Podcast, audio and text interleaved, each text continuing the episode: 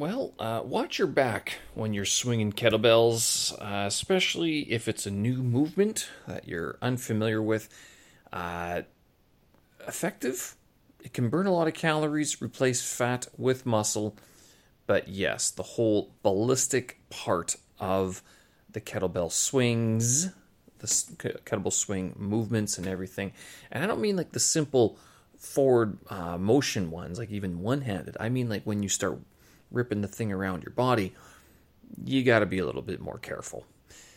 Wednesday, May 11th, 2022. I'm Steven Sersky. Thanks for listening. This year is my audio digest, published Monday to Friday and archived up on my website, stevensersky.com.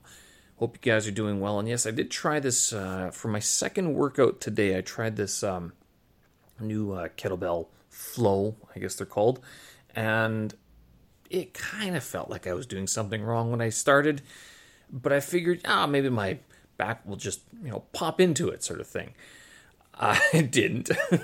uh, it, it, wasn't too bad when, like, I don't feel like I ripped anything. It wasn't like a couple months ago already where I, where I know I felt my back tweak. Uh, but uh, this one was a little bit more. It started, and then as I adjusted my positioning, my hand positioning on the kettlebell, it, uh, it, wasn't as bad. I've also had this tender spot in the middle of my back along my spine. Uh, it's been there for quite a while, actually, since I threw out my back a couple months ago. Uh, so it's been tender, but it hasn't been sore and it hasn't restricted me from doing anything. I can still carry weights and stuff like that. Uh, so it was never something that I was really concerned about, but that's what I was sort of feeling today uh, when I was doing this uh, I guess it's it's sort of um, around the world movement, but what it was, it was an around the world with a squat thrown in, and I was doing it wrong.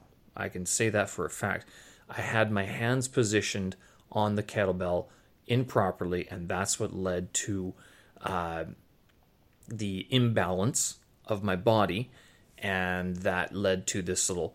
It was like a it wasn't a popping sensation. I don't want to worry anybody. I'm saying that it was, you know, how your muscles can pop sometimes, or not your muscles, your knuckles can pop sometimes, right? Uh, like especially if you straighten up your back and you feel it click like that. That's what it was basically, and so that's why I wasn't too worried about it. But now I'm feeling it, and I'm going, yeah, I am very tight in the upper back and in that area that uh, was uh, feeling a little bit wonky while doing it. Now I did fix my uh, my uh, positioning, and it went a lot smoother after that. And this workout was, uh, although it seemed very easy, it was quite intense, and it took me a lot longer than I thought it was because it was very tiring. There's three exercises that I did. One was just simple bent over side to side swings. So that would do 20 reps of those, four reps, rest for 45 seconds each. The second one, this is the one that uh, made my back feel a little bit wonky, was you do an around the world and then you uh, swing out to the side, both hands, and then you go into. Sorry, let me repeat that. You swing out to the sides, you do around the world, and you go into a squat. When you come up from the squat, you swing out of the squat to the opposite side, another around the world, and then squat again. And you do that 20 times. The last one, and so that one was sort of where I was, I had my hands improperly positioned on the kettlebell, so I had to fix that. I was holding it by the top of the bell, incorrect. I should have been holding it by the side of the arms of the bell, and that would have uh, given it a little bit more, um, it would have been a lot more comfortable because I, I, even felt my hands getting sort of um, torn up when I f- was first tried it. And I'm like, nah, this is this is something's not right here. I'm not uh, I'm not doing this correctly. So Good thing I didn't start with a heavier weight. Um, but I, I, typically I start with the 14Ks if I'm uh, either the 14Ks or the water bottles. I have uh, some five liter water bottles that I have stashed off to the side, uh, full of tap water uh, that uh, I keep there for like practice movements and stuff like that. And then I graduate up to the 14K uh, kettlebells and I use those for workouts or or more than that. The third kettlebell exercise was again another swing to the side, and then swinging back and going into a lunge with a uh, what do you call it? Uh, a kettlebell clean. So you swing to swing to the side, a lunge, and a kettlebell clean at uh, all at the same time. You'd repeat that for 20, uh, 20 reps, rest for 45, 45 seconds in between each sets, and yeah, that was that was enough. And actually, before that, I even uh, did uh, a flight of stairs holding the kettlebells, and this was right after work. So work ended, and I'm like, okay, go. I grabbed the kettlebells and I just started walking up the stairs, and I realized I should have probably warmed up a little bit more prior to that. uh, yes, my enthusiasm uh, far exceeded my warm up preparation for it. But I wanted to get it done. I wanted to get it done in 25 minutes, 30 minutes, and I did. Uh, but the risk is that I've sort of, um, I might be sore tomorrow. Let's put it that way.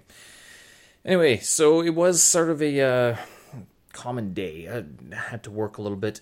Uh, was able. I didn't get any Chinese done, uh, but uh, I was able to uh, get some more of that Michio Kaku book uh, read. And I'll tell you, this book, reading all of these books, I'm not sure if I've mentioned this before. The like, sort of it's kind of depressing reading these science books that talk about the theoretical physics books that talk about the future, uh, like not just like next year future, investable future, like our lifetime, our children's lifetimes future. We're, I'm talking like, well, you know what? The universe is going to rip itself apart anyway. And if it doesn't, then it's just going to collapse upon itself anyway. So, like, uh, all those books that you've kept in such good condition, they're just going to be uh, crumpled up anyway. Snap. Right? I mean, it's kind of depressing this one, uh, so Michio Kaku is one of the guys who uh, sort of formulated the the string theory, helped uh, map out the string theory, uh, in which there the proposal is is that we live in a ten dimensional space time thingy universe. There we go. Um, four of which that we can know. So it's side to side, forward and back, up and down, and at a certain time. But the other six we are we too big for those universes? Which is where the quantum mechanics argument comes into, like uh, quantum mechanics equations start to take over uh, in the uh, whole how does it all fit together sort of thing. So I'm reading this and going, yeah, so okay, there could be 10 dimensions, multiple universes where bubble or this, and then our universe is part of a larger universe, which just kind of goes like, what's the point? Why do I need to think of this? Basically, it wasn't a very encouraging book during my work day because I'm sitting here going, yeah, I'm living in China, traveling, expat, whatever, but uh, working from home, staring at a computer all day. I mean, is this the the money that I'm uh, earning to progress towards what a universe that's going to rip itself apart? Ah. Could I be doing anything else with my time? well, speaking of which, what else could I be doing with my time? So the other thing I mentioned this yesterday with uh, uh, the courses, this Latin course I was thinking about taking, and I'm not sure. This is, it seems kind of silly to tell you the truth. Uh, it's a Latin speaking course, like a spoken Latin course. Uh, and they have three different levels novice, intermediate, and advanced. And I would not be so bold to think that I'm in advanced, uh, not even intermediate. I'd be I'd be beginner like uh, beginner spoken Latin because I, I don't I've not, I haven't studied I haven't read Latin very often uh, for the last long time and certainly have never really spoken it and it was not something that was very uh, very much encouraged when I was reading Latin in university so this the the people that are putting on these podcasts these Latin podcasts ancient Greek podcasts um, can I say that they're very much a product of their times, which makes sense. But uh, that being the case, they are taking advantage of the opportunities of the technologies that are uh, available to them, uh, of the absolute affordability, the cheapness, the freeness of publishing, and they are producing more content like that. Like when I was in university, the the big go to big deal Latin radio program was uh, based out of Finland. The uh, was it FYI or uh, FRYI? So one of the uh, can't remember the uh, the acronym for the station, but it was based out of Finland. It was the only um, Latin radio broadcast back in the day, and they published the MP3s online so you could download them. Um, and then I mean, of course, there was some sort of ch- there was some church documents as well that were in Latin, but that was about it. There was just there was nothing to for for spoken or listening to uh, to Latin or even ancient Greek. So to see it happen now, there seems to be a little bit of a rebirth, uh, especially in the last few years, COVID related maybe. Um, uh, more of a publication of the ancient languages for those who uh, are interested in that sort of thing. Um, so I might do it just to see what it's like, to see. I don't know. Uh, do I still have an interest in the classics? I, to tell you the truth, I would. I can't see myself going any further in the classic uh, classics at all. Uh, I'm not even sure I'd want to be teaching it, uh, the humanities or anything. Uh, as it's it's one of those things that I did. I'm, I do not regret doing it, uh, but at the same time, I kind of go. I know I can use what I learned in that language study and move forward with it and, and uh, apply it to other languages or helping other people learn languages as well. That, that much I understand I can do. But in terms of going back to the classics and you know living that life, mm, probably not. So we'll see. Uh, it's uh, it's an idea. Um, it runs throughout the summer, but the classes are like are, are like at midnight Beijing time. I'm not sure I'll be on board with this one. Like that that it's a little bit much. So we'll see. Uh, we'll, we'll we'll see what happens. Uh, it's a good question. Uh, but speaking of languages, the Chinese uh, HSK 5 test deadline sign up is uh, what? In three days? May 14th? Oh, it's on May 16th. Whatever. Doesn't matter. It's one of these days. And I'm now thinking, like, I'm not sure if I even want to sign up because I don't really want to lock up the money only to have the test pushed off indefinitely. Now, I did mention, or my uh, Chinese teacher did point out that there are at home Chinese tests that you can do and that seems like it might be a good idea because then it's something that I could, you know, at least I can keep on moving ahead in this language um, that has taken up so much of my time. So much of my adult life has been spent, not, not even that much, uh, but I mean, honestly, five years of my life has been spent working on this language. And it's only been recently that I can actually sit down and read the text messages that I'm sent and go, hey, that means this. there are some, there's, I mean, there's still a lot of characters I don't get, uh, a lot of uh, words I might not get as well, but overall, the, just the ability to, to read something, albeit slowly, uh, I mean, it, it feels good. Great, good on you, Steve. Good job. Now, what are you going to do with that?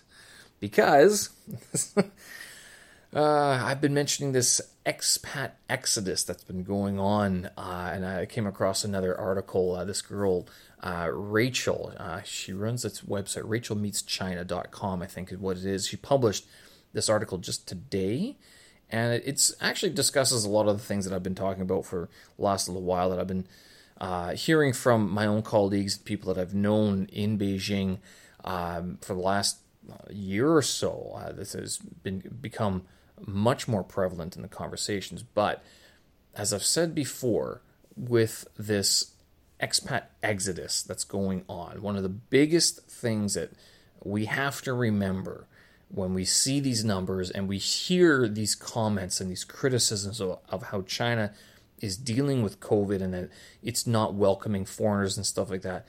Number one, especially now, today, who is left are the people who have basically either lived through this pandemic or arrived in the midst of it and have never seen so called normal life in Beijing or in China and other parts.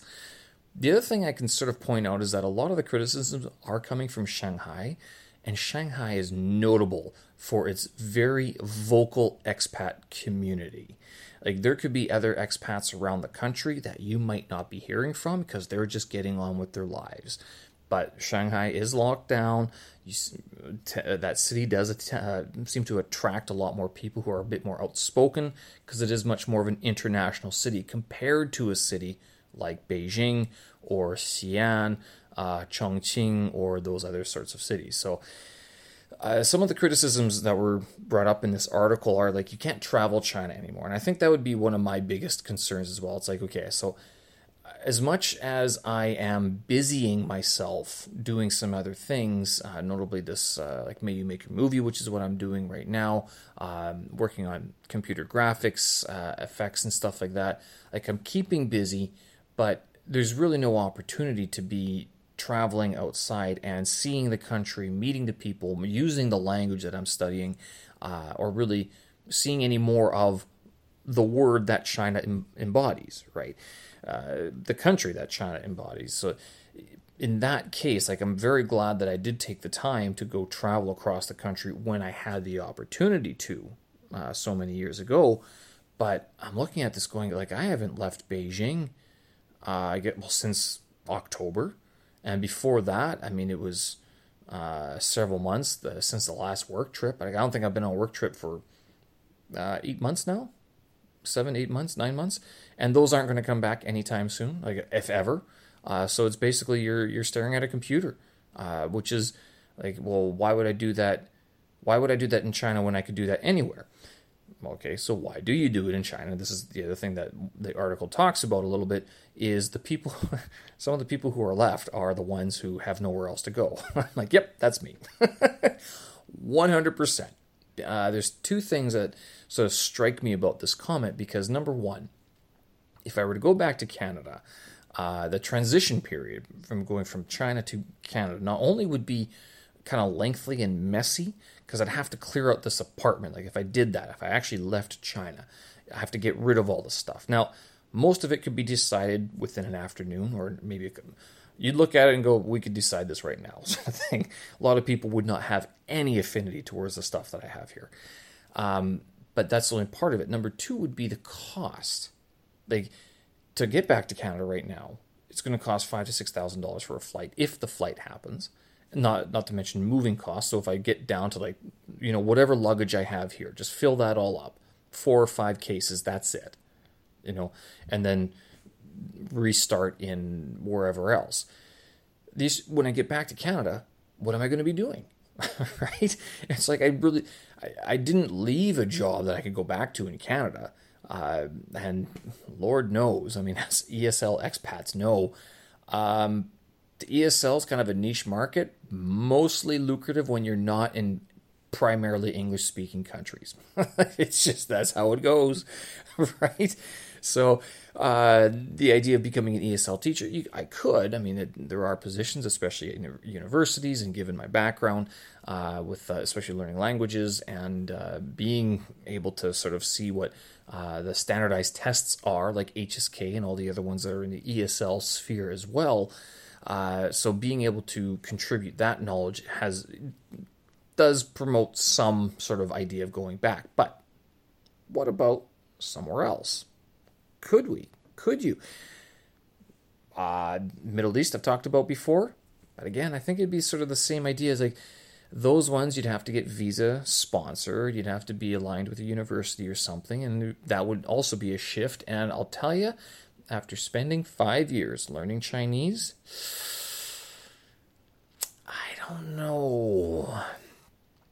Learning Arabic, learning uh, Hindu might be uh, might be tough.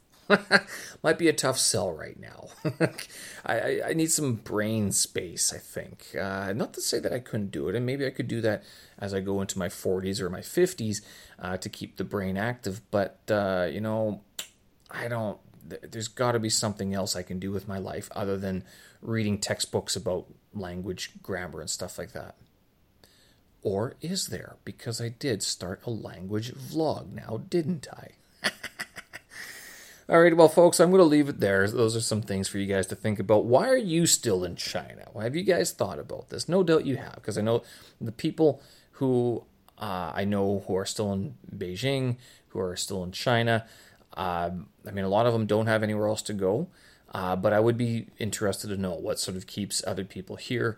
Uh, if you want to hear one other uh, take on it, uh, actually, episode number 28 of my podcast, the Steven Sersky podcast, with Donnie Fan, he talks about this, about the expat exodus as it was back in February when he had when we had that conversation.